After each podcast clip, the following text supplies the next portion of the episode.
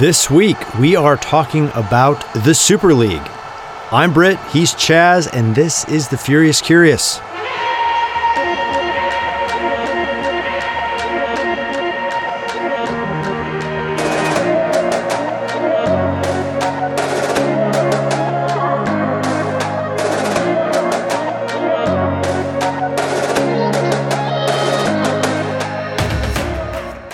We are welcoming Mike Reeder. Mike Reeder is a self described brand and customer strategy nerd. He's driven strategies for some of the best brands in the world, including Nike, Xbox, Alexa, Levi's, Molson Coors, Coca Cola, Starbucks, and Microsoft. He's recently launched a strategy consultancy named Smiling Lions, where he develops communication strategies for brands, startups, and agencies. The work is grounded in optimism and empathy, with the fervent belief that creativity, technology, and storytelling can transform the brand and customer relationship while also enhancing the communities they share. Welcome to the Furious Curious, Mike. Thank you. That you know you that actually sounded really good. That sounded like I'm important. I appreciate that. Yeah, no worries. I actually wrote it earlier. I, I jest. I jest. So, Mike, uh, I thought about you um, as it relates to. We, we've been talking recently about the various things you're doing out in the world with the founding of Smiling Lions, but very specifically, I thought about you as it relates to this European Super League uh, controversy slash fiasco slash uh, cultural phenomenon. Um, so I'd love to talk to you about it because you're you're you know as far as American soccer fans go, you are the most enduring that I know. So uh, I'd, I'd love just before we begin to get your take on why soccer slash football, as as it's known on the different parts of the world, and uh, and what's your overall take on this? Um, I thought it was ridiculous from the very beginning. I, even the name, like mm-hmm. Super League, like that was the, the, least imaginative name they could have given it, and it mm-hmm. felt very. It felt like a, and I and I don't know enough of like the ins and outs of it. As I understand it, it I think it began in Spain, or that's where the idea was hatched. It just felt very disconnected from the fans Mm-hmm. You know, I focus a lot on English soccer, so it certainly was not something that took the fans into consideration at all. Yeah, hmm. and uh, I just think it, it, it was just a, a way to get more money. Um, mm-hmm. I know that the the the uh, the pandemic has hurt these teams quite a bit, particularly these big, the big super teams, as they like to call themselves. Um, but this was not the solution. Yeah. So just just so just to jump in really quick, here's how I understand it. So there was a group of I think 12 teams from across uh, Europe's biggest leagues. They announced plans to form this like super league. And they were going to offer these permanent spots to some of the world's biggest clubs and play matches midweek. Uh, while allowing uh, the involved clubs to remain in their domestic competition. So this was a this was a breakaway, different different league, just just for people who don't know about it. And the plan became really opposed by FIFA, by the governing body, uh, by UEFA and UEFA. Yep.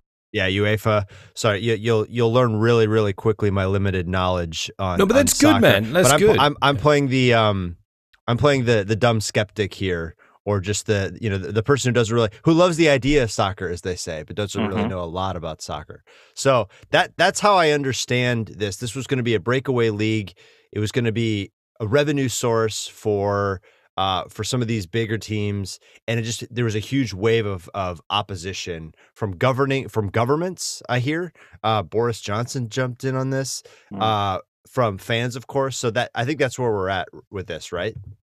Yeah, that's that's exactly it. And it's not. Uh, I just actually read some interesting quotes this morning, and this sort of actually gets, at least for me, to the yeah. heart of what why this matters. Yeah. Um, it was actually uh, Real Madrid, Real Madrid rather, President uh, Florentino Perez. He said, "If Nadal pa- plays Federer, everyone watches. If Nadal plays the number eighty in the world, nobody watches." And if you're wondering why this came about, and I think you know we we get to this in the five reasons why but it's almost too democratic European football, right? Like there, there are a lot of sort of inconsequential games that no one's really interested in. Uh, but at the same time, they these games that you know might not generate huge um, you know viewership online, they are big revenue spinners for these smaller clubs, which is why the fans have a big issue with. So overall, Mike, I mean, what's what's your take on that? Well, you know what? It's it's interesting because the every time I read a U.S. take on it, the yeah. example is always, um, what if the Yankees and the, the Sox, the you know the top five baseball teams, you know, made their own league because those are the games everybody wants to watch. Yeah, big rivalries, right? Right, right. Um, and I think that's the wrong take. I think okay. that I think the the the way that I think about it is, and I agree with you, this idea that it's almost too democratic. But at the same time, I'm also a romantic. I love mm-hmm.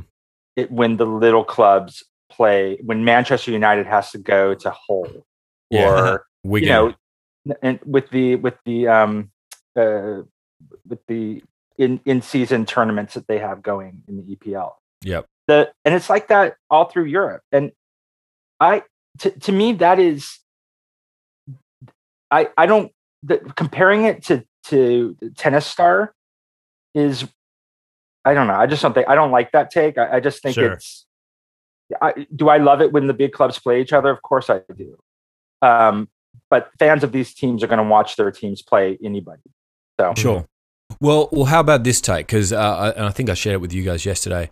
It, like college football is similarly democratic. Like in terms of there are technically more, you know, more than 100 teams in the US. But at the same time, there's still the blue chippers that everyone cares about every year. The Alabama, the Ohio State, the USC, mm-hmm. like Uh, we, you know, the Tennessee, all, all these players. I don't know why I said Tennessee. Geez. You know, you, you know what I'm saying. And at the same time, a lot of these players, it, like I guess what I'm saying is there, there's an injustice to the status quo, a perceived injustice that some of the the blue chippers are bankrolling a lot of the I guess, the, the minnows. And you could say, well, that, that's great. And, and I agree with the romantic take. And I think everyone agrees. And it's very much entrenched in football followership, followership around the world. But could you make the case that it's a little bit unfair to the ones who are, you know, shouldering the, the responsibility of profitability for these, um, these leagues? Uh, well, that's why it's the league, though, right? Yeah. Like these super teams don't exist without the smaller teams. They just don't. And yeah. they don't pile up these statistics without the smaller teams. And look, I mean, the EPL is a great example with the uh, Leicester City. You know, yeah, yeah, came out of nowhere. What three, four years ago, won the entire thing. We're we're unstoppable. What what if this had? What would happen to what what would happen to that? Would would they fight to join the Super League the following season and then go back to their normal style of play, which they did? Yeah, yeah. I mean, like that. That actually is a nice segue into the the five reasons why. Which you know um, we have this rubric uh, skeleton on on the Furious Curious where we actually address a range of these different things, and we often we try and bring it up early because otherwise we cover the stuff and then we talk about it later. So, mm. uh, what you bring up is really interesting. The Leicester City example is a great one. Now, one of the, the first reason why uh, I'm calling ingrained elitism, like we think, well, this is a very much an elitist take, uh, the Super League, or, or, or an elitist goal approach. But that said, European football has ingrained elitism already. So that's what I'm calling this ingrained elitism. Now, the 2021 Premier League season is the 28th since the 22 clubs broke away from the Football League to set up their own competition at the, st- at the end of the 91 92 season. Now, how many clubs have won in that period of time? How many clubs have won the Premier League in 28 years? It just is a total, if you had to guess. Six. It's actually seven. Oh. So, I mean, what I'm saying is it, it is it is already uh, you know, the cream rises to the top. Yeah. We are seeing certain players, you know, gravitate towards certain t- um, clubs. Leicester City is talk about a Cinderella story. Came out of nowhere, no one could expect that to win. And I think because there are no playoffs within the Premier League, there is not the chance for the upset. So just by virtue of the the sheer number of games one plays, the superior team tends to win. It's not like 2007 Super Bowl where the Patriots went 18 and 1 and lost to the Giants, right? Like the, and the same with the NBA to a degree because it's over a seven game series. Upsets play, you know, a lesser part. So I guess what I'm saying is there is already entrenched elitism, certainly in the Premier League. Then if you look at other clubs within Europe, the Bundesliga in Germany is 57 years old. 57 years old, and one club has won it, Bayern München or Bayern Munich, 29 times Mm. out of 57 seasons. Um, a total of 62 teams have competed in La Liga in Spain since its inception, and nine teams have won, with Real Madrid uh, winning the title uh, 34 times and Barcelona 26 times. Right. So, I mean, and then you look at Serie A in Italy, Juventus has won 36, Inter Milan 18, and AC Milan is 18. Um, so more than half the titles in a 100 years. So I guess what I'm saying is we're already seeing this mass elitism slash stratification Mhm. of success and, and spoils and profitability. So, like, I guess, you know, uh, uh, some of these elite clubs wanting to control their own destiny a bit more. Um, you got any take on that, Mike? That's really that's a really interesting way way to way to think about it. The the the the thing that occurs to me in the European leagues is the inequality in spend. I mean, if there's Mm. any if, Mm. if there's one if there's a good if there's a good American uh, approach to this, it would be the salary cap, right? So Mhm. I, I'm a big F1 fan as well. F1 is instituting what essentially is a salary cap for next year Who's your team? in F1. Yeah. McLaren. Oh, y y my boy. Yeah, He's from my hometown, Daniel Ricciardo. yeah, I love Danny. Danny Avocado. Danny Danny Ric. Yeah, He's great. Um, yeah. So I, I I I wish they would put, especially in the Premier League. If you look at the finances, I saw a thing yesterday, and I was going to send it to you, a chart of the twelve teams and their finances, and they're Hmm. all just like t- they're they're just all in debt. They've just got massive debt, Mm. and they're just it's just spend spend spend to get the Mhm. best players Mhm. and it, they're not I, and i understand like this super league is supposed to help alleviate that. Yeah. but it, i also think it just crushes the the the um the domestic leagues. I just don't think it's fair to those teams. And i'm a big fan of the of, of the european championship. So i i like all the teams going and playing in that tournament the best teams.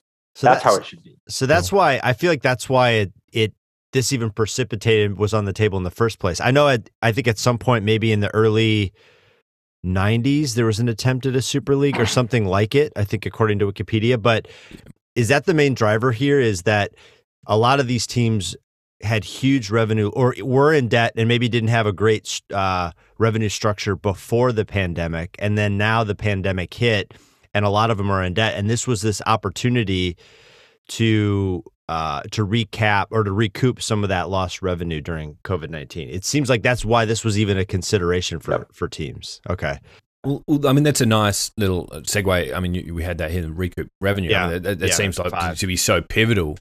Um, uh, but uh, just going on that, cash is king. Uh, the, the first reason why I had here, um, you know, unlike when you think of other sort of the elite leagues in the world, like a lot of them are, are in the US, where there's an unequivocal top tier, there's an unequivocal best. Like the football soccer landscape is, is actually quite diluted throughout, mainly you know England, Spain, Italy, Germany. Um, you know, when you think about this opportunity uh, to join an elite league, um, estimates of each of these new teams, each, each you know team that joins, could get an injection of four hundred million dollars a year just from this competition. So you know, like again, the profits flowing upstream, and there's just going to become more stratification, more elitism, right? So calling it cash is king. Yeah. At the end of the day, that that seems to be a pretty. Um, it's hundred percent about money. Uh, I think Gary Neville was saying, "Oh, it's total greed." Um, is there any other reason apart from cash is king, Mike, that you think uh, is the, I guess the impetus for a league like this? Uh, I think that's probably the leading reason. I think the other one is kind of what they said. Um, and maybe we could even talk about the announcement at some part, some, Sure. some point. Yeah. Um, but I actually think it's it's also like these would be classic matches, right? Like Yeah. it would be Mm. great to see this. But again, you know, the goodwill out. You you you see this in the European Championships. Like this is Right. UEFA. Like this is. I love those big teams playing each other. But the idea that there's going to be like a super league and that they're going to be able to like. To me, it just to, to me, other than the finances, it's the spectacle of it. Um, yeah. And again, you know, some of these teams like Tottenham, Tottenham's horrible. Like it's not. Yeah. It's just it's about money, but Tottenham's also got this gorgeous new stadium. Mm-hmm. Nobody's ever seen a game in it. Like it's empty for a year. Yeah. You know. Uh, um, who who is your you're you're still a Newcastle? Sorry, I don't even need to ask. I, we can edit this out if you like. But one of your children's middle names is named after one of your heroes. Am I am I right? Uh, uh, yeah. My son is named Keegan, and uh, it's after Kevin Keegan. Sorry, um, I know his middle name. Actually, I, am not going to say it, but um, uh, yeah, you know what? His middle name is yeah, yeah, Coltrane. Such a Gen X thing to have done to my children. But um, oh, we haven't even got to the Gen X section yet. Yeah. Well, look, he Kevin Keegan, Newcastle. Uh, the sad thing about naming my son Keegan after Kevin Keegan is Ke- Kevin Keegan was an amazing player for Liverpool. I named him after when he was coaching at Newcastle. So that's where I picked up on Kevin Keegan. So that's even sadder. Like I'm a sad example of a soccer fan, like, naming him after a coach. But it was a great season when Ke- when Keegan was coaching. He had some he had some good seasons there. Was was that the Alan Shearer era? Yes. Oh, okay, lovely. Yeah, yeah I mean, early '90s. It was all happening for me in the early '90s. It was great.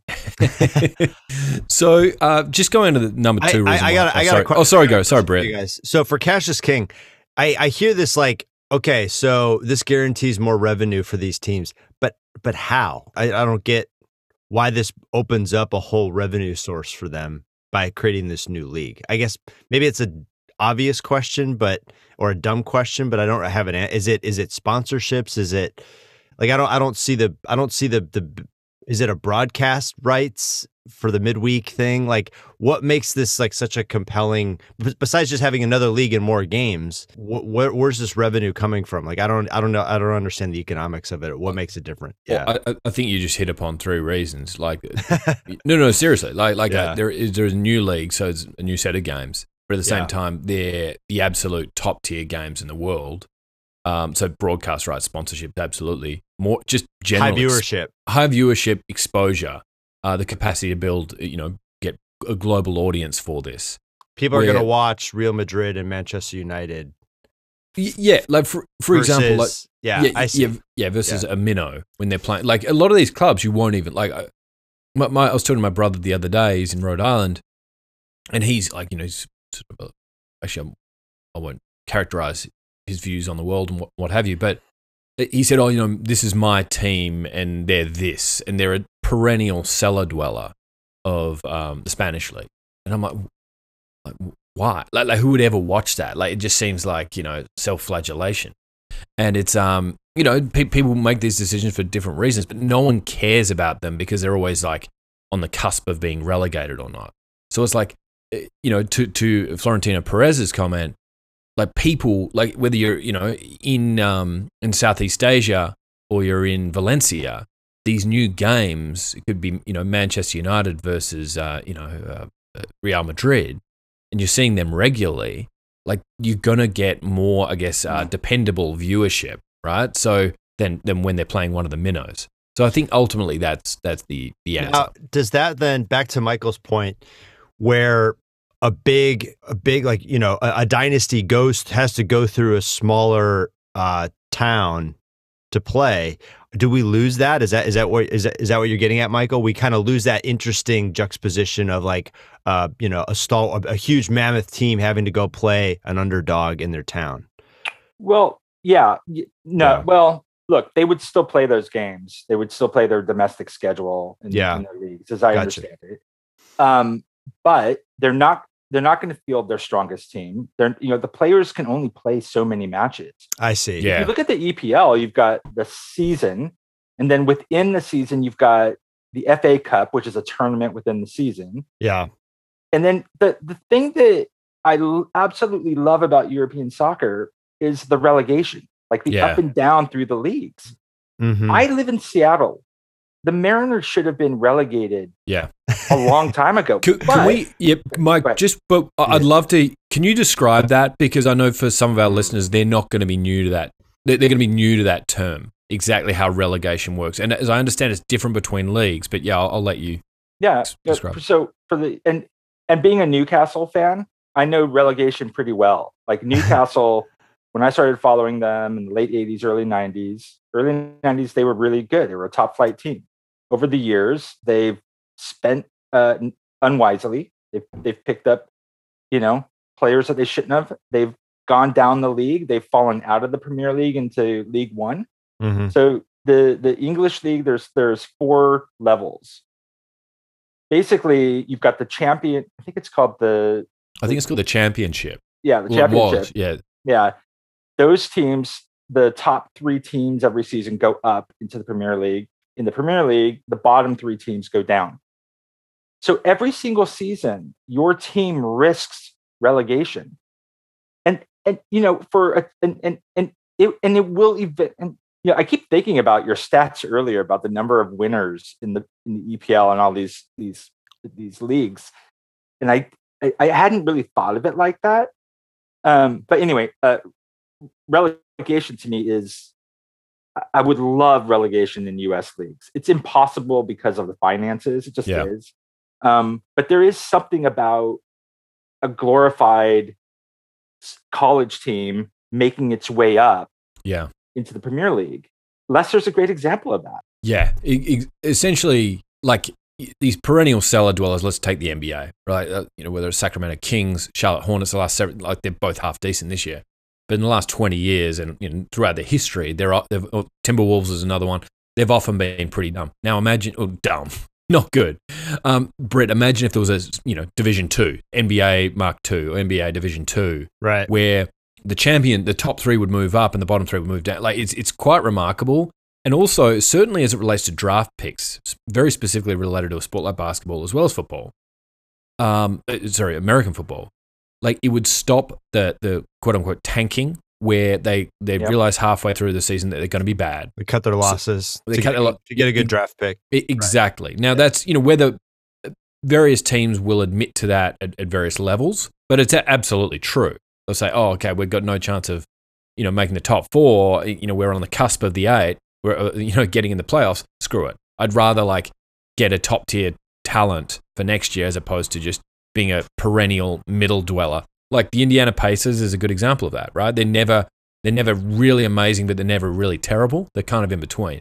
So I think Mhm. that's um it's it's super it's super relevant, and I agree. Like the Mariners in um in in Seattle, Mike, uh, oh jeez, they, they've never been good. I mean, Right. sorry, Ken Griffey Jr., but that's it. Well, they had one season where they won 116 games. Let us Yeah. not forget 2001. Sure, But other than that, it's been an abomination. But I grew up in Oak. Well, you know, my formative years are from, in Oakland. I was an Hmm. A's fan. are you A's- still? I love the A's. Yeah, Yeah. I love the A's. But I follow them. I, I follow the Mariners and the A's. But the thing that I love about the A's, though, is you know, in forget money. I think money, Moneyball, that whole philosophy Yeah. is really applicable here as well. oh, Yeah. okay. Um, Cool. Interesting. But the thing about the A's that are so great is that they'll go through three or four years in a row of being just horrible, uh-huh. and then they will bring talent up through their organization and, Yeah. and then rip off three pennants, Yeah. Yeah, yeah, you know, with on a shoestring. And it's and it's that is great. One thing I thought of is what about the idea of just fewer games? yeah. if there were one of the reasons I think the NFL is so great, always, and why all the games are watched is that there's every game matters. Yeah, Yeah. couldn't agree more. Same with college are football. Yeah, yeah. There are so many. Uh, you know, baseball's a great example. There are so many games that just don't matter, and in basketball too. And the players will tell you that, right? Like, and I wonder if that could be the case in some of the the European uh, football leagues. Like, there's just too many games Mm-hmm. um, that would that would save the teams money. It would make each game more important.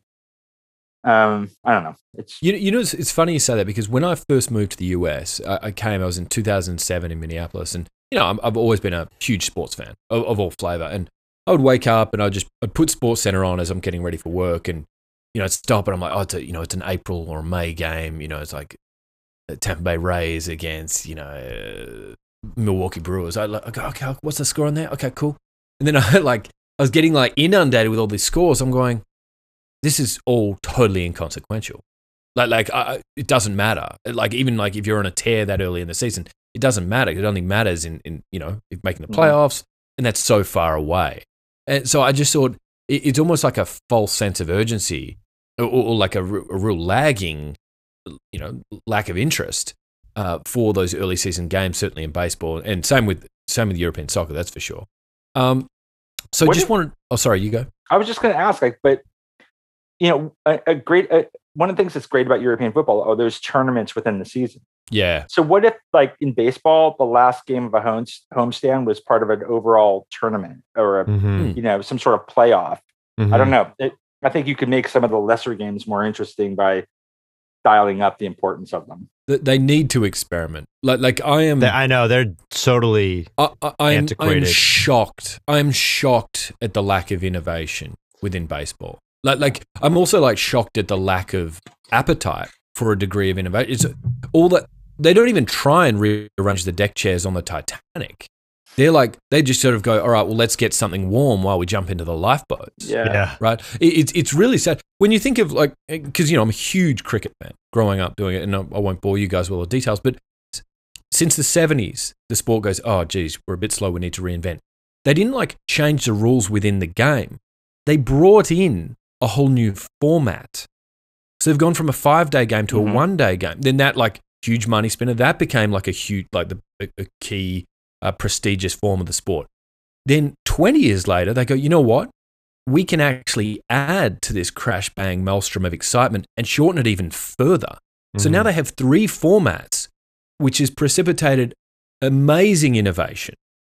And you know, also specialists that specialize in each of the different formats. Now there's all these breakaway leagues around the world, like the Indian Premier League was the first, but now all these sports have different ones where these players act as mercenaries going from country to country, playing for these different clubs and making, you know, to the tu- you know, millions for a eight week stint. Like Mhm. it could be a South African player, it could be an Australian player, British player, whatever, English player, going to India to play for the Delhi Capitals for four weeks or six weeks, and you'll make like two, you know five mil, right? It's Wow. just so, and and it's also worth mentioning these these formats of the game did not even exist like a handful of years ago, and now they're the biggest cash cows for the sport. And baseball's like, oh, should we keep the designated hitter or not? It's like get a grip. Yeah. anyway, sorry. all, all, all they've done is just expand the uh, the playoff picture. So Yep. you know that that's basically. I remember as a kid, it was American League, National League. It was it was uh, East and West. So and it was just two divisions, and there wasn't really a playoff. It's just like you got your pennant at the end of the at the end of the year. There may have been a tiebreaker, and that was it. And it was a pretty uneventful October, relatively speaking. So I feel like the only thing that baseball has done is that is is expand their uh, the, the playoff prospects. But but back to Michael's point is there's so many games, and, and there's this Yeah. kind of idea of like when you have so many games, it's it's hard to have a sense of value. You know, I, I think about even with products like. You have a couple products on a table; they they feel more valuable unless you if you had a whole pile of them. They, they could actually cost the same, but the perception is that each one is not as valuable. So I think like what football has done, or NFL, American football, is they've made that one week thing, and it's and it's really an event. Mhm. I'm curious why, you know, and we we can get off the MLB thing. I'm curious why they've they've steer, steered away from that. Maybe their revenue at some point was, uh, it, you know, stadium seating. I was joking with my wife. My wife said, "Oh, the the the uh, the A's and the Giants are are having, um, you know, they're doing like 20 percent capacity now." So I was like, "Oh, okay, so like back to regular season. Cool, okay." you know, it's about it. but so it's I'm curious like the eco- there's got to be an economic reason for this lack of change. It can't just be cultural for Major League Baseball. But we, anyway, we can get off of that. I'm curious, really quick, guys. Enhancing solidarity payments. This kept coming up in in the models that they were talking about. What is what is solidarity payments? Sorry for the if it's a really dumb question. I just kept hearing it in these articles. Do you guys know what that means? Mm-mm. no, I, Oh. d- I don't. I oh, don't Oh, think it's a dumb question in at the, all. In, in the Super League, they was like, "Well, this enhances solidarity payments to teams." I was like, "What's solidarity payments or what's transfer fees?" Like, I, I didn't. This whole the whole economic structure of, of European soccer had these terms that I wasn't quite privy Mm. to. So anyway, I just that was my one of my Well. I think I can answer a transfer fee. That, that's essentially when a club buys a player from another club, right? So, say like a, a good oh, that example makes right sense. It's a like, trade um, or a, now. or Well, that's the thing; it's not necessarily a trade. It's like just a um, like there's a, a young Norwegian star who plays for one of the big German teams, Borussia Dortmund. His name's Erling Haaland. Am I Yeah. saying that right, Mike? Mhm. And and he's been courted by a range of these different, uh, you know, top tier juggernaut teams, right? So even more rich teams. So like Manchester City, Barcelona, Real Madrid are looking to they'll look to buy this player from uh, Borussia Dortmund, sure and and they won't get anything in return. They'll just essentially sell sell him. check. Yeah. Yeah, yeah. And but then they'll also have to double up and pay him a huge salary as well, right? So that, that that's a transfer fee. Um, I imagine that solidarity payments is something to the tune of um, like eh, the guaranteed kickback that these teams will get as a result of just being in the league. That that's what my guess would be, like just, just for participation, like their participation fee. But I could be wrong. Michael, can you can you do us a favor? Do me a favor at least. The, so there is the Premier League, there's the UEFA, and then there's this Super League. Like, can you maybe like help us kind of push apart the the differences between these? Obviously, the Super League doesn't exist; it's an idea still. But like, Mhm. for example, like what makes it different between what they're what they're what they're proposing in the Super League, or now it's sus- there's a, it's a suspended. It's not. It's probably not going to happen at this moment. But like, tell us about the Premier League. Tell us about UEFA. Like, what are what makes those distinct? Even in Yeah. a quick encapsulation. Well, yeah. yeah, the UEFA Championship championships are great because just like relegation, Yeah. it, there's a couple different sort of European tournaments that the, the teams can qualify for. Essentially, the top four teams that finish it in all the the, uh, the top flight leagues in, in the European countries. Mhm. The top four teams of those leagues get put into a tournament playing the other top flight teams. So it's like that is a super. Yeah. It's a yeah. It is, Yeah. but you have to qualify for it. You're not just a, not- Automatically in. right. Like Arsenal. Ah, Arsenal's yeah. a great example for this Super League. Like Yeah. Arsenal's a And horrible and team. Tottenham, and same as Tottenham. yeah, Yeah. yeah. They're not even. they- don't even qualify to play in Europe. Like, Yeah. and, and yet they're a Super League, and the only reason they're a Super League is because, as I can read it, is they've just got massive debt. They're desperate to do something like that. Yeah, yeah. know? Um, they haven't been super in a long time. Now I hope that they become super. Um, but I love like so that's the European Championship. So that's UEFA, and it's a midweek tournament. And I think part of people's freak out about this is that the Super League was would would essentially eradicate that. ah. And- okay. That's and and you, playing in Europe is a big deal. Like it's a big financial deal hmm um, and you don't have to be a super club to make it right you just, if you finish in the top four you get to go play in europe against the other big clubs well against the other top flight clubs so then you've got that and then and then you've got you know your your domestic league and then you've got again the the, the relegation there the thing about european football that's so wonderful is there's always like they've managed to make so many games important. That's why when I I I hate this argument about like nobody wants to watch Manchester United play Hull. hmm They do. They it does it get as big a ratings on TV? And again, guys, this is like the the US take on it. It's all about the ratings. It's all Right. about Right. you know what I mean? Like look at the one thing the NFL does a lot of is they jimmy the schedule. They Mhm. you know, and the, uh, you know, this is a different topic that we should go into sometime. Is what you know, in in some ways, the NFL is making some mistakes and deluding themselves because when it was a Sunday and a Monday, like when Ah, you had yeah. Monday Night Football, you had the, these focus. Now it's like Thursday. There's like lot, a, a lot more Thursday- Thursday nights. yeah, And the Yeah. players hate Thursday as well. They think it's Yeah. like totally It's terrible Well, Thur- for Thursday night- injuries and what have you. I think Thursday night used to, it was an experiment. It was like two two games a year. That I think that's how it started, and then it just increased. And I feel like there's a Thursday, and especially with um more players buying broadcast rights, like like uh, Amazon Prime, for example, Mhm. it's expanded that flexibility for airtime where it can stream. Yeah, so there's way more Thursday games too. So you, you're you're saying they're they're kind of they need to be careful because they had this Monday Sunday thing that worked really well, and they're kind of pushing out to other. I mean, I, I even with the pandemic this year, I feel like there were even other games on like Tuesdays and stuff. Yeah, I had a hard time. Saturdays. I had a hard time following sport during the pandemic. It Yeah. just Me too. not because I didn't care, but just I didn't quite understand what like what was like the NFL was a little bit easier maybe, but Sure. it just feels like every time I turn on TV there's an NFL game. And it it to me that's how you make people less interested. You have to like there is something about scarcity yeah. that makes to your point earlier about making it more valuable. I, I totally agree, and I just want to close out on these five reasons why. So we've got Yeah, we had um, uh, we had cash is king, we had ingrained elitism, we had uh, the opportunity for clubs to recoup lost revenue. Uh, we touched on this a little bit. Um, I'm calling this predictability. It's like some of these clubs with you know who are the, the brand name clubs, top tier clubs. They want you know, e- say it's the Arsenal for example or Tottenham, big clubs, name brand clubs, but who aren't performing as well as perhaps their brand should suggest they do, it affords them a degree of predictability. So, it, in, Mm. in many respects, it's a, it's a bit of a life vest for them to ensure they're continuously relevant. It just seems, and, and I don't know all the ins and outs of the you know foreign investment, foreign, foreign money coming to buying these clubs, but Mhm. like Manchester City for a long time, they were like the, the red-headed stepchild, or the blue-headed stepchild, if you will, of uh, of that city of Manchester City. You know, compared to Manchester United, which is the perhaps the most iconic club in the world, and they were bought. Um, I'm not uh, the, the Sheikh of of, um, of Abu Dhabi. Essentially, the, the uh, I'm not sure his name. Sorry, I can't remember, but huge money investment. Now they have been dominant. I believe they've won five in the last Yep. 10 years. So it can happen very quickly. We're seeing this certainly a, a little bit different in the NBA, but it's foreign ownership.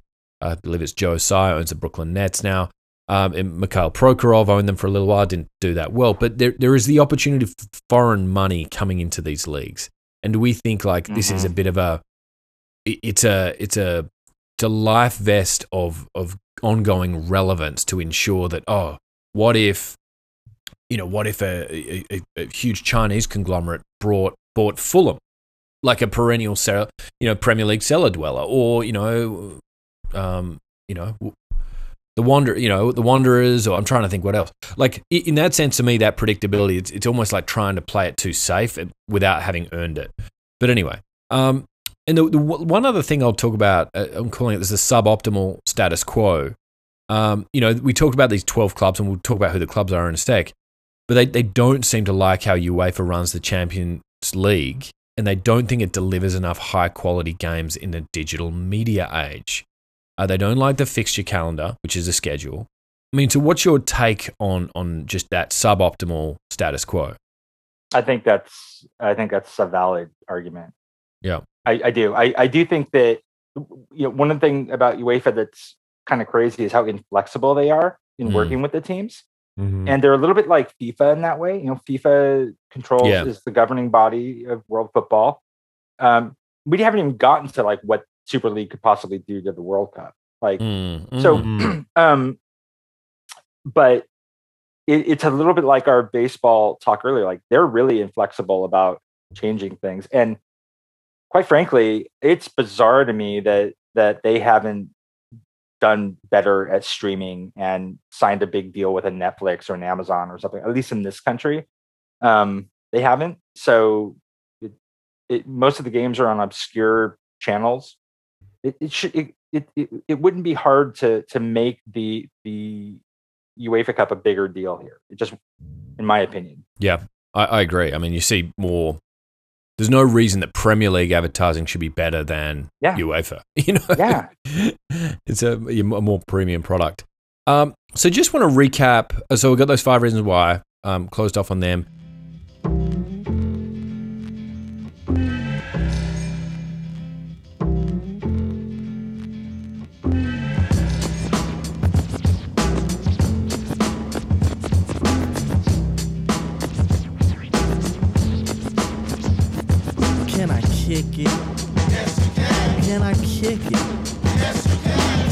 Kick it? Can. I kick it? wanted to touch on the exact founding clubs. You know, we talked about um, all the, the per- perceived proposed founding clubs. There were six within um, England: Arsenal, Chelsea, Liverpool, Manchester City, Manchester United, Tottenham Hotspur. Then we had three from Italy, Inter Milan, Juventus and Milan, also known as AC Milan. And then three within Spain, Atletico Madrid, Barcelona, and Real Madrid. The other proposed ones to round out the 15 were two German clubs, Bayern Munich and Borussia Dortmund, as well as uh, Paris Saint Germain, or Saint Germain as it appears. Uh, so they were. The, I just want to, in case anyone was wondering, I know it's sort of dead in the water now for the moment, but they were the, um, yeah, they were the clubs that were in question, and and all all pulled out, and except for two, right? Yep, that's correct. There and and what were the two that that held out or hadn't really acted at all? Who were the ones that were still in it at the end? You know what? I think it's Real Madrid. I think it was one of the two Spanish or 2 mm-hmm. Spanish teams. Yeah, yep. yeah, my and Barcelona. I think. I think Atletico's pulled out. Oh, no, Juventus and uh, Barca are thinking about it. I, th- think it's you know watch this space. It's probably going to change by the time this airs. sure. But um, but uh, I, I think you know, nature abhors a vacuum, right? And if there is an opportunity to make the top tier elite product better from a viewership standpoint, uh, there's always going to be people knocking on the door. It's like Quebec secession. That's an obscure reference, right? There's always going to be there's yeah. an appetite for these kinds of things. They never tend to go away. And yep. I think we're going to see it here as well. Um, shout out to my Canadian friends. I gotta, I gotta. Oh, go ahead, Michael. Well, no, I was just going to say, you know, so one of the things that we haven't touched on is yep. the marketing of this. Mm. Like this was just a really bad product rollout. Like I, the mm-hmm. announcement was confusing. There was, it, it felt like it, it felt like it was something that they knew wasn't like that they didn't want anybody to kind of they would have loved to have just been able to turn it on mm. right like it just it didn't it lacked any there was no showmanship there was no nobody tried to make it romantic nobody told the fans why it would why it's good for them. Like there was mm-hmm. nothing. It was literally just this idea that we're going to start this league, and they, it just came across as about the money.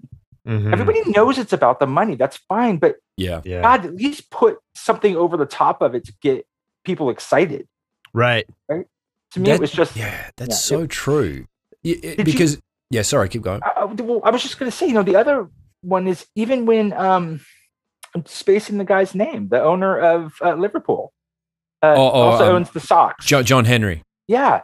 His sort of apology. Yeah. Yeah. was it was first, you know, first off, super low energy. I get it.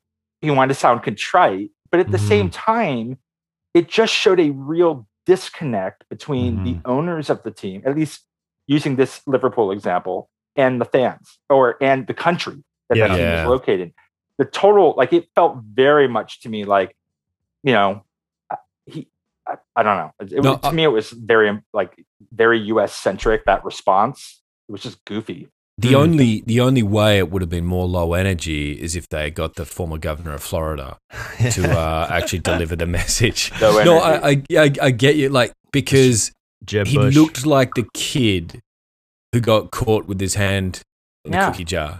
Like like the kid like I'm sorry. And it was, I'm sorry about our fans. I'm like, did, did you think they were going to love this? like, well, that's that's my core. That's one of my big questions here. Is in their calculus for this, and did they anticipate a backlash to this extent? And maybe the reason why it felt so ho hum is like they're like, if we do a if we do a nice wrapping on it, it's going to have a it's going to be met with a big reaction. Maybe we can just kind of slide this under. Yeah. You know, I don't know. Well, so I think the question I ask is, do you think they anticipated this size of a backlash? I don't. I, I don't think they possibly could have. Yeah. Like it's it's weird. What's the the Don Draper line? Like if you don't want like if you don't like what people are saying, change the conversation. Or, or like yeah, in right. this case, like they there was no narrative. There was no conversation. And so the first thing I saw of, of it was I, I believe Liverpool is playing Leeds and Leeds is another interesting story because they, they languished for decades in Division Two or mm-hmm. the Championship, whatever it's called. Brit, they've just got back in, so they're, they're a very you know highly historical club who languished for a couple of decades just got back in this year Hmm. to earn their way back into the Premier League, the top tier of English football. And they were playing Liverpool, one of the teams who, you know, was proposed to enter, enter the Super League. They were playing that the players from Leeds before the game were wearing these T-shirts. I think it said "earned earned it" or "I earned my way." Like basically, like Oh. football. Football is about you know earning your way into these competitions. Right. And and it was kind of awkward because Jurgen Klopp, the, the manager of Liverpool, was like walking around with like, and he seems like he's a nice guy. Everyone seems to like him, but he's like folding his arms. He's all like, oh, this is so awkward. Like I don't know how to react. Like I've got to. How do you disagree with these guys? They just earn their way back in after languishing for several decades. Anyway, I digress. You should watch his take on it. Like when they asked him, I think it was after that game, and he was very much on the side of the Liverpool fans. Like, and Liverpool's a, another great example. Like, Liverpool's a historic club, huge club, huge following, but you know, as as recently as what five or six years ago, they were crap. They were middle tier. Yeah. they were not a great. They were not good.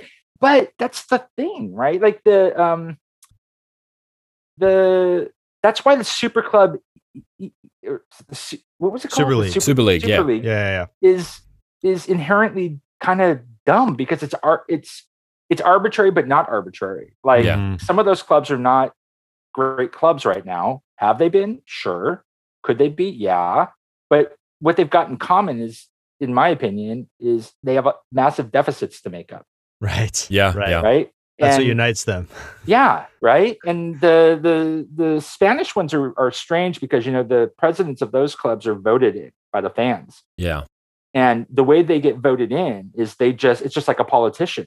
They make massive uh, promises to spend on the best players, and uh, and they do, and they just run up these debts. I'll send you guys the chart. Like it was just a, it was it was suddenly you just realized what they all had in common. It wasn't for the love of the game. It was to make more money.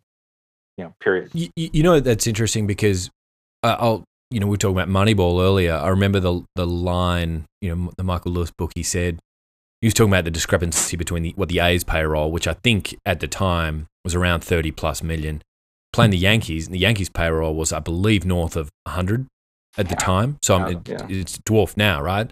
So we're talking about a team playing another team with the payroll discrepancy of you know times three, and he he said the Yankees, for better or worse, are, and I quote, the most egregious example of financial determinism. Right. Yeah. Mike actually used to always give me crap for saying egregious, so I did get it into the pod, so I'm sure you're happy about that. But I guess what I'm saying is, it's not human nature to want to root for the the overdog or the big dog, right? It's like it, it sort of goes against our better instincts. Yeah. Like, it's too it's too easy. right. And um, it's it's like when I, I moved to San Francisco in 2016, the Warriors were such a juggernaut, and then Yeah. they they they won 73 and nine. Then they signed KD, Kevin Durant, after going 73 and nine, and then it was just it wasn't fair. And I, I just I, I couldn't really get around them. I, I'm just like, yeah, I mean, it's not even a sport. But now I actually really love the Warriors because they're like a plucky underdog, and Mhm. there's a lot to like about them. And Steph Curry's the most likable superstar perhaps in the world.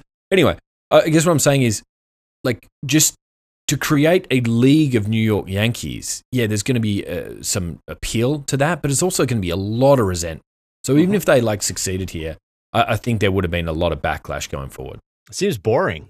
Yeah. Yeah. Seriously, It just. yeah, I, I I don't see the excitement piece. I. I love the idea of having um like it's it's to me it's it's fun to hate on the Yankees, fun to hate on the the super teams, right. the mess you know in our leagues here. Sure. Um, but I got I, again like I don't want to sound like this naive um idiot, but like I, I get that these teams have bills to pay. I understand that, Yeah. but it just the stuff like this is not.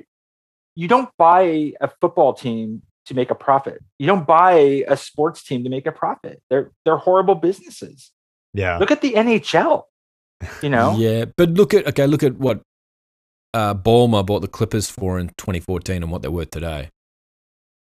Well, okay, yeah. De- depending on the league, depending on the league, You're right? right. You're right. You're right. But Well, well, Well, no, but it does what- what you- depend on the league a lot. Like, 'cause what you're what you're yeah. saying though is is is in European football, it's not like a it's not like American sports. I mean NHL aside, which I understand I don't even know what their economics are if those owners are making money on those teams or not.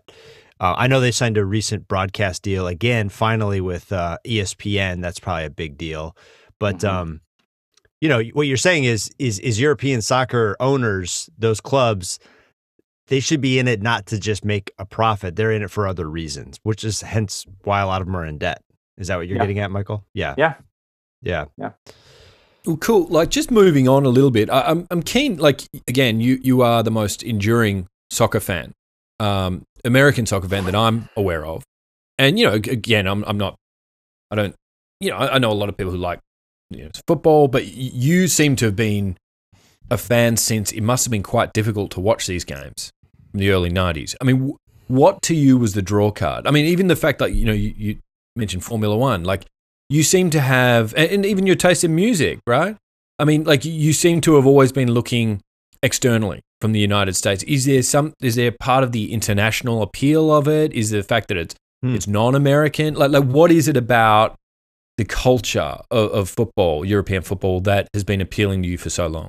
for me, it all you know, all those the one thing all those things have in common is you you there was a period of time where you had to work to acquire it or find it or see it or be part of it. Like Mm. you know, for the nine in the nineties, I would get up on a Saturday morning at 4:30, 5 o'clock, and go to an English uh, bar across Yeah. town Yeah.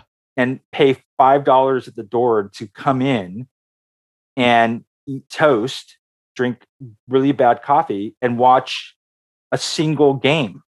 Mhm. And I didn't get to choose who. Play. I was just to watch the game to be around the other thirty idiots who would do this as well. You know, Mhm. and I I I loved the I I- just love the idea of having to seek things out. You know, whether that's music or sports or whatever. For for me, the EPL, the Premier League, has just been something I've loved since you know the the uh, NASL folded in the US because I grew up, you know, a huge soccer fan, and you know, uh, when my par- I'm not gonna like make you guys cry, but you know, when my parents divorced when I was a kid, my uh, my dad and I would talk about soccer made in Germany. It was the only soccer you could get on TV. It was on PBS. There were Mm. these games in the 70s that were like squashed down to an hour on PBS. And he hated soccer. I, I knew he hated soccer, but he pretended that he watched it in his apartment. And then we would talk about the game the next day. Yeah. Um, that's a really important memory for me. Yeah. And um, going to Oakland Stomper games when they had a NASL team. And I just grew up loving soccer. And so when there was no league here, um, I turned to, to England because A, I could understand the language, hmm you know, and uh, yeah, so it just went from there. And then, you know, the Sounders here in Seattle when they were, uh, that's another great, that's, see, that, that is my version of, of relegation almost. Like the Sounders were in a league called the A League Mm, they were in NASL, then they were in all these like little leagues where, you know, um, they would play in parks. Like they were, they were but they existed and you Mm. followed them. And now they're, you know, now they're champs. Yeah, perennial champ or Perennial. perennial, like you know Titans in the in the, the MLS. And the stadium is packed. The stadium is packed. They also have, and we've talked about this, and we we, we need to address this. Um, the early Sounders kits Yeah. were glory, like like those the white Yep. The one with with the, about. the light blue and the the dark green. Yep. The trend, like uh, just spectacular. And I will say this: as a, you're a brand guy, we talked about distinctive assets, right? Mhm. They decided when the Sounders relaunched, it was very savvy. They decided to own a color. That color being rave green, right? But uh, do you? How much do you think, as a marketing guy, as a brand guy, the fact that they've gone with such an iconic, distinctive look, do you think that has helped their their status as a juggernaut in, in US soccer? yes. That's what I thought. Absolutely. Rave green till I die. No, it, but it's true though, right? It's true. Like, yeah, it, it's interesting. It would have been maybe a different story if they had launched with the MLS because you remember the early MLS kits, which are you know suddenly kind of back in vogue a little bit now. Like some of the teams are. Oh yeah, like. San Jose Clash. yeah. They're like amazingly bad, and even like the early Galaxy ones. Oh yeah. Yeah. Like I, I yeah. And um yeah, so I I like it. The Sounders had a third kit couple years ago that was a throwback to their NASL days, which I think was really great. And then obviously the Super Cyan, which we talk about a lot, which is the most horrible, you know, whatever. I just It, Brett, it looks like a kit designed for like like three year old boys. yeah, Pl- it looked like it was yeah, it was looked like it was Cyan. a costume. yeah. Wow, It's that's a horrible. bold choice. And you know what, Brett? Actually, uh, this ti not to go too off the res, Brett, you and I ate at Kayo the other day. A few weeks, you know, the restaurant. A few weeks earlier, I was there at Kayo, and I saw on the menu there was a drink called Super Cyan, like spelled differently. But I took a photo and sent it to Mike. Yeah. He's like, "Did you make this?" anyway, it was quite good. Sorry, um, weird digression. European soccer, European Football Club branding is would be its own sub sub conversation in all this. I find it kind of. I don't feel like the brand identity, and maybe this is just the American iconography that's been hammered in my brain. I feel like it's just a it's a suite of like crests, and I'm like I almost like it's when I look at my my last name is Rice. I try to find my surname and the crests, you know, online, which is all kind of like probably a scam. But like I'm like none of them have that distinct identity. Like I, I know like Manchester United has like that distinct like red and yellow, but the brand the branding for the European Soccer League as an American seems very like the, the identities don't seem very strong to me. I love the names, you know, Arsenal and Real Madrid, etc. You know, from an outsider looking in, it seems like the branding is the brand equity or how they how they orchestrate those brands is very different than American sports. Yeah, I mean, I- tend to agree. At the same time, there is that rejection of Americanization of things. Uh, Mike, Yeah, I don't know if you good. remember this. Yeah. Like Leeds, like this maybe five years ago, they tried to do a rebrand, and their rebrand, their, their crest became this became super like meta. I'll put this in the in the document. The crest became a guy, like the torso of a man, like with his arm on the crest. Like it like looked very cartoony. Like you just uh, uh, and the fans just went, "This is utterly ridiculous. Get rid of it." Because you know people don't like change. But by the way, they had like these Leeds had these weird modernist, looked like like a like a splash of color. Like the, if you look at their logo in the seventies, like Leeds United, their LU, it looked like a little kid like finger painting logo, like in a good way. It's like, ooh, this is pretty highbrow, artistic. Anyway, so they have experimented, and in, like Inter Milan, just that they evolved theirs just the other day. But again, it's it's it's not normally wholesale changes. It's more like the way Peugeot might evolve their logo or Volkswagen, like just very subtle evolution to make more distinct and um, but not You know, very maybe- aggressive animals. Well, maybe it's because I'm like kind of in the weeds on it, but I actually think it's the opposite. I think that the the it is a, like the crest. I you know I couldn't draw any a single team's crest. I just couldn't. Uh, Sure. however, I know that uh, Newcastle will always have black and white stripes. I know that uh, United is going to be red. Yeah. I know that uh, City is going to be blue yeah, Barcelona. yeah you know some it's Yeah. it's the it's the um like what i love about some of the the teams in in europe are like the colors are regional right they're very evocative of the region of the country the team is from less so in england but Cat- Cat- Catalonia being the famous one. Yeah. Uh, in in Barcelona, Brit. Okay. That's a L- Lionel Messi's team. So you're saying you're saying like those the, a lot of football clubs have, you know, like for example, like in in, in the United States, those logos may be I- iconic, but the color the color scheme is kind of not as ownable. I mean, there's exceptions, right? But like the San Jose Sharks with their uh, with their teal, for example. But what you're saying, and maybe I'm I'm I'm just trying to be like really thick headed about this. European football has those clubs have distinct colorways or color color palettes. And that's how that's their differentiations. Is that is that is that a fair Yeah. thing to say? I- I'd say that's totally fair. I would also say like uh, Ajax, which is the iconic Dutch club in Amsterdam.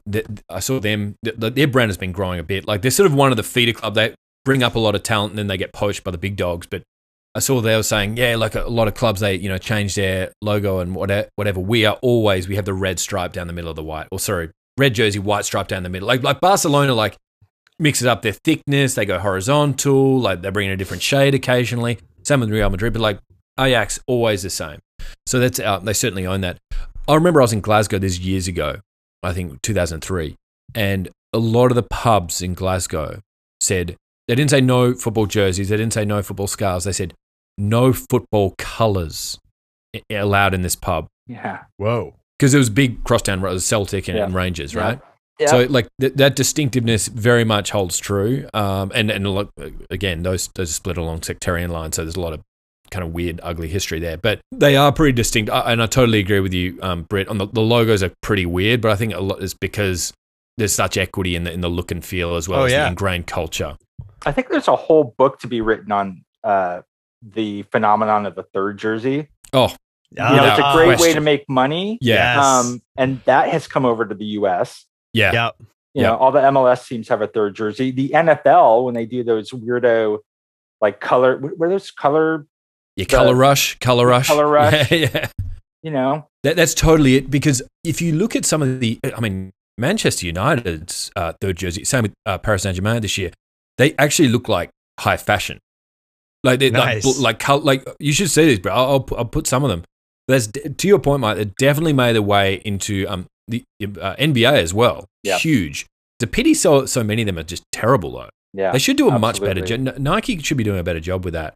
But I, I just always think of like Liverpool introducing like like it's, it's not even teal. It's almost like a mint green Mhm. as they're a road kit. And now I it's know the exact one you're talking about. yeah. It now it's become so popular. Like it's the trim is on their neck of their home jersey. Anyway, we can talk about this all day long. But um, I just wanted to switch gears and talk a little bit about Smiling Lions. I'm very you know very excited for this initiative of yours. I mean, do you, do you want to talk about that at all? Sure. Yeah, I'd love to. It is, uh, you know, for 20 years, I've, um, I've worked in house, uh, Starbucks and Amazon, and at agencies. Um, and I, for the first time, have decided. You know, I just left Amazon last month. I've decided to go out on my own, and you know, I. It's interesting. I think I had an. I, I don't think I've ever done it before um, because I didn't have enough confidence in myself, if I'm being completely honest. Yeah. And uh, I can I tell the quick story of how I arrived at it. Please. Yeah, it's, it's Yeah. a great name. Well, it's interesting. I um, I I, I was really when I when I decided I was going to leave Amazon, I, I said, you know, maybe this is the time that I do it. And Yeah. you know, I've been doing this for 20 years. I said, you know what, I I don't think I, I can do it. But suddenly I remembered this story, this Beatles story about uh, Paul McCartney was telling this story about how the Beatles had kind of hit a creative malaise and uh, they didn't know which where where to go or what to do. And Paul McCartney came up with this idea to he just landed on this idea of well, what if we became a different band? We could do anything. So that's where the germ of uh, Sergeant Pepper came. Never And- heard of it. Yeah, well, you know, it's a it's it's, it's often overlooked in their catalog. I don't it, it, it you know they by becoming Sergeant Pepper, it unlocked all of this creativity and Mhm. freedom. And so as I was, and I always, and I, I remember reading that a long time ago, but I don't know why I always have thought about that. And I, I suddenly realized that that was what I should do. I should start a thing Mm-hmm. and and and I did. It was Smiling Lions, and I believe in Smiling Lions.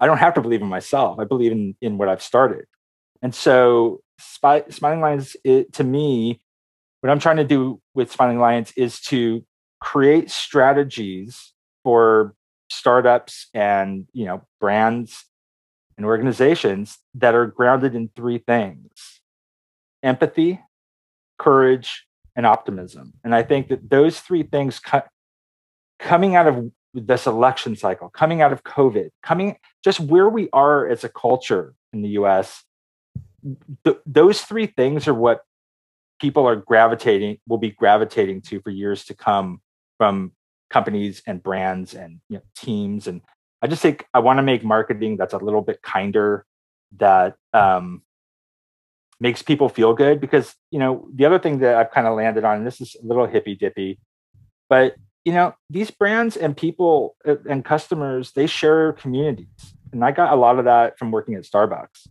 It's never left me, and I think there is a role to play.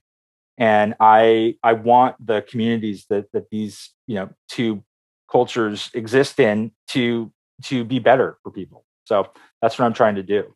I, I love that. And that's you know cool. you, one thing you've talked to me uh, all over the years about it you know you're a fan of second acts. And um, just yeah. to quote uh, so we beat on boats against the current born back ceaselessly into the past. You talk about you know what, all my buttons. Yeah.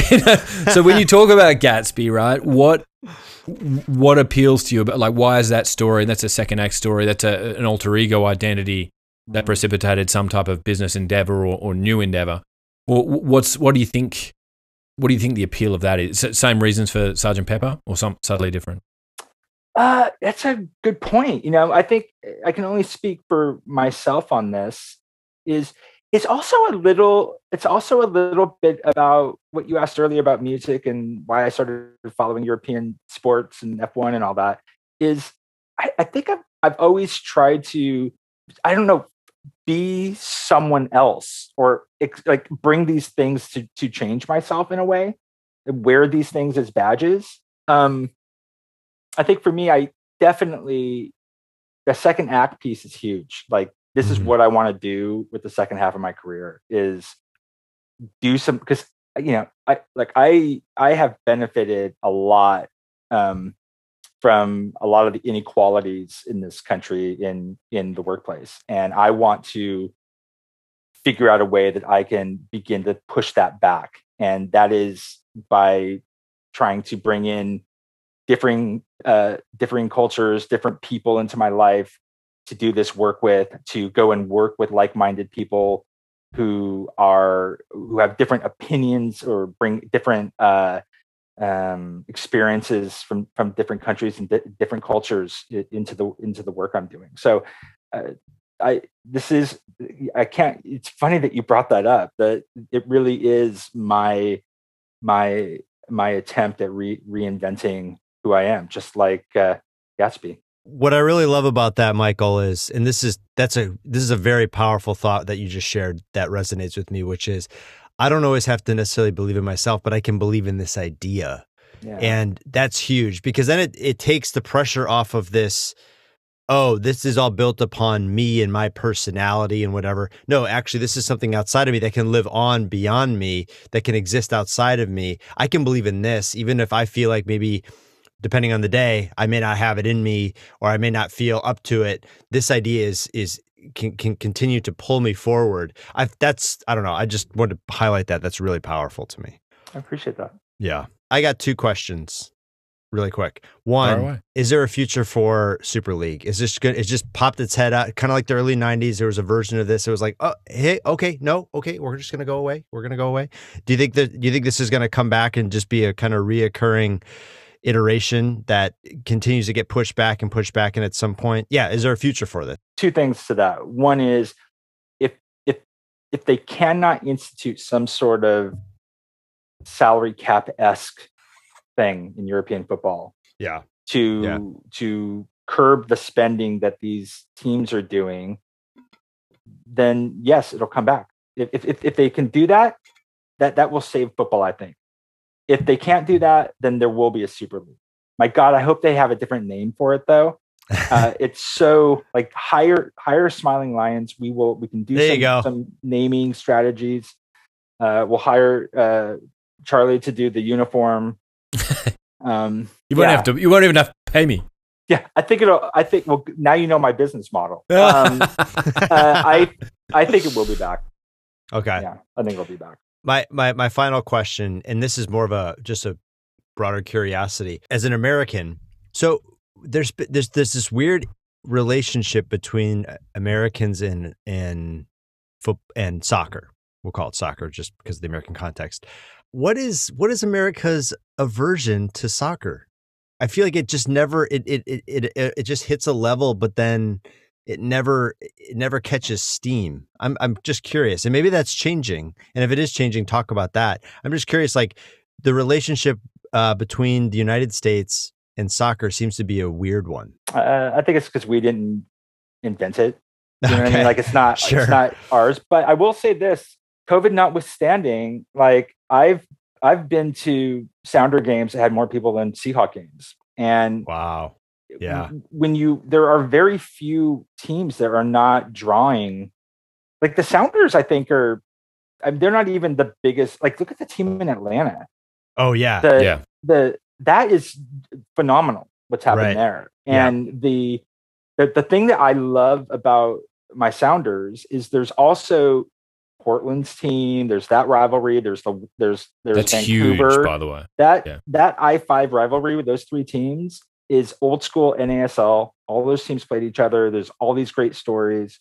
We, we're beginning to get our own history there. yeah. I think when you compare it to you know the the um, glitterati of the NFL and the Sure. personalities of the NBA, it doesn't Yeah. compare. Like it, it it just doesn't. And a part of it is that for so long our feeder system has been college and college alone Mhm. and college soccer you know isn't whereas the european leagues all have training academies and and so we we're starting to move to that model as well.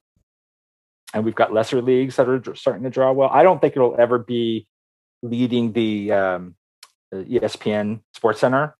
It just i don't know in my lifetime it'll be there but the fact that you know i can turn on the tv Yeah. in my own home. That's a deal with soccer in America, right? Like I can turn on the TV in my own home and watch so many different leagues, including my own Yeah. from the US. I don't have to get up at 4 a.m. Right. and go eat toast in a stinky bar paying five bucks, right? Like right.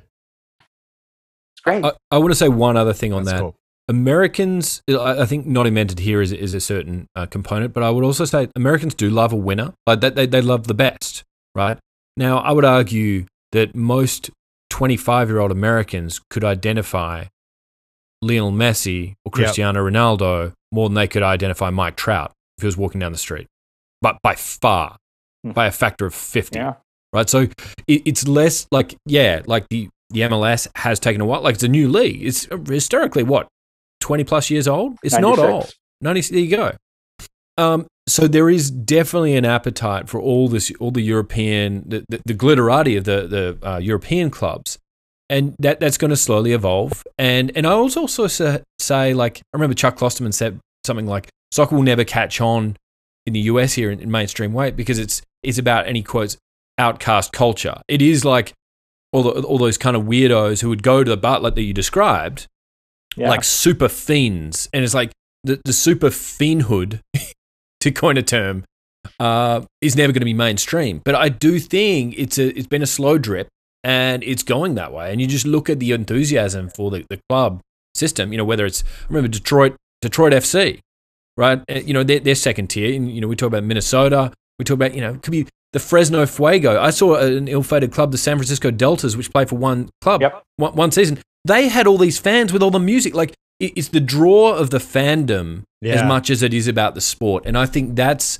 that's where it, it's like meeting or, or catering to an unmet need that as the other sports have not to this if point. you That's a let good me point. ask you this Yeah. let, me, let me flip that charlie when you if if you i don't know if you were or were not but growing up in australia if you were an nfl fan what did you have to do to mm. access the nfl I mean, I, I could like, I couldn't. I mean, we we only got cable whenever it was. You know, by the time I was, I mean, Foxtel was the first one. Uh, sort of, um, it was definitely the '90s, right? So I'd heard my my interaction with American football was like Emmitt Smith commercials.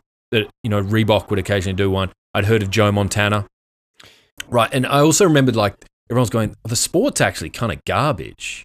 Like it's just this stop start crap yeah and and Australia's like huge, like it's a huge sporting culture, and we've got a lot like you know with two two codes of rugby, and the biggest game is Australian football, right? So you, you watch NFL and then you watch this, it's like well this is this is a better spectator sport. There's less mm-hmm. stoppages, right? So Yeah. I I know the personalities just because I've always been interested in that, but again, it, all my friends now like. Not all of them. My, my brother's friend, you know, mid thirties, They, they all follow the NFL. Like it's much more accessible now, so that Yeah. they, they appreciate the product. I wonder what it would be like to talk to somebody who is just a super fiend for uh, the NBA who lives in Manchester. Like, Oh. how do you? What, what was that like? What's it like? How do you like? How do you access it? The other thing I just thought about while you were saying that is that the U.S. sports, say the big three, big four, what you put NHL in, is well, don't put NHL, but the big three, like those are fantastic televised sports. Yeah. I Mhm. hate go- going to I hate going to NFL games. It's, Yeah. it's boring, but I'll watch a game on TV because it's somehow made Built for TV. Yeah. Mhm. Yeah, and soccer isn't. no. It's for like when the MLS started, they would have like these weirdo. They'd go to commercials, and I can remember like the World Cup going to commercials. in this That's country, right. right? And now, it, but but it's like, how do you get somebody to sit still for forty five minutes and you know watch these watch this game? You almost need the NFL stop start and the television timeouts as they have. You know, they've built it into the sport. or or Yeah. the I don't even know what they were called, like the hockey style penalty kicks from the inaugural MLS Oh season. God, Britt, you have to watch these. these are Like it's it's so embarrassing. What so like you know a penalty called? kick. Like basically they tried to bring like the penalty kicks are really boring in the US. So they go for MLS, we're going to have these weird we're going to invent a way that people take penalties where they have to dribble it in from halfway. And it Mm. just it looks it's the corniest thing you've ever seen. no, it, it, but it wasn't even about penalty kicks. It was that we can't deal with ties. Oh, that's You're not allowed to have ties in the U.S. that's right. and that's what what were those kicks called? They're hilarious. They were hilarious, and they were timed. It was like Yeah. they'd roll this big clock onto the field. Like Yeah. it was this weird. it's, Unnatural it's really thing. ridiculous. And every time a European soccer fan would, would I would talk to one, and they would bring this thing up. I'd be like, I don't, I don't know whose idea it was, but you talk about innovation, right? Yeah. Like, Yeah. there at least go. they're trying things, right? Yeah. Well, it was hilarious. I gotta, but the name was hilarious. Go find Yeah. out the name. Yeah. Uh, and um, but that, yeah, but you know, these sports are the, this idea of like you look at the NFL. They have TV timeouts, so those timeouts are actually affecting the game itself, right. right? And like uh, my son, I you know I follow F1. My son is a massive NASCAR guy Mm. just from birth. You know, he's very numbers oriented. He loves all the numbers on the car and on the TV screen. There's like data everywhere. But they have a thing now where like they've broken the race into four quarters now. And I he and I argue about it all the time. I think I say that's the stupidest thing. Like, why would you stop a race? And Right. You know what I mean? It affects the sport itself, like Yeah. TV. Yep. So maybe that's we come full circle on the Super League in that it's really all about TV. Yep. And it's easier to sell the big games to TV for big money than it is to sell the smaller ones. Were they called breakaway penalties or, or, or just a shootout? Like- Shootout. That's yeah, what it is. yeah, yeah, okay. Shoot Even the name is so US. I just love it. And you know, it's like they couldn't deal with the tie, and it was they had to do something. I I remember when the NFL had a lot had ties. You can't even have Yeah. you can still have them, but like they'll do everything to avoid it. yeah. T- Have totally. stuff end in a tie, man. I'm like, no, I like I know. ties. Um, um, that's the American thing, right? Like you were saying, Chuck. Uh, American Americans like need a winner.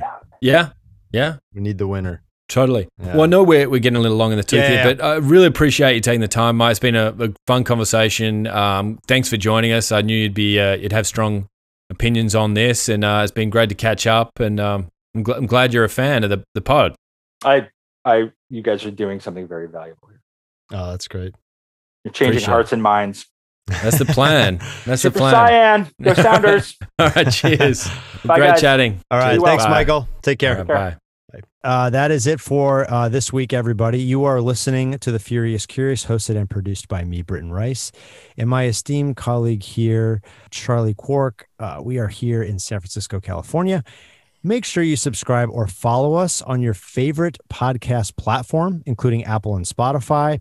And whenever you get, uh, whenever you get to your podcasts, like please rate us, like wherever that is, because it helps us find, it helps other people find the podcast uh, more easily. And make sure you follow us on Instagram at the underscore furious underscore curious and on Twitter at the FRSCRS. We welcome your comments, insults, constructive feedback, as well as suggestions for what we should do next. We've been getting a lot of good topics, a lot of good Yeah. suggestions coming in. So keep them coming, guys, because uh, we're enjoying making them.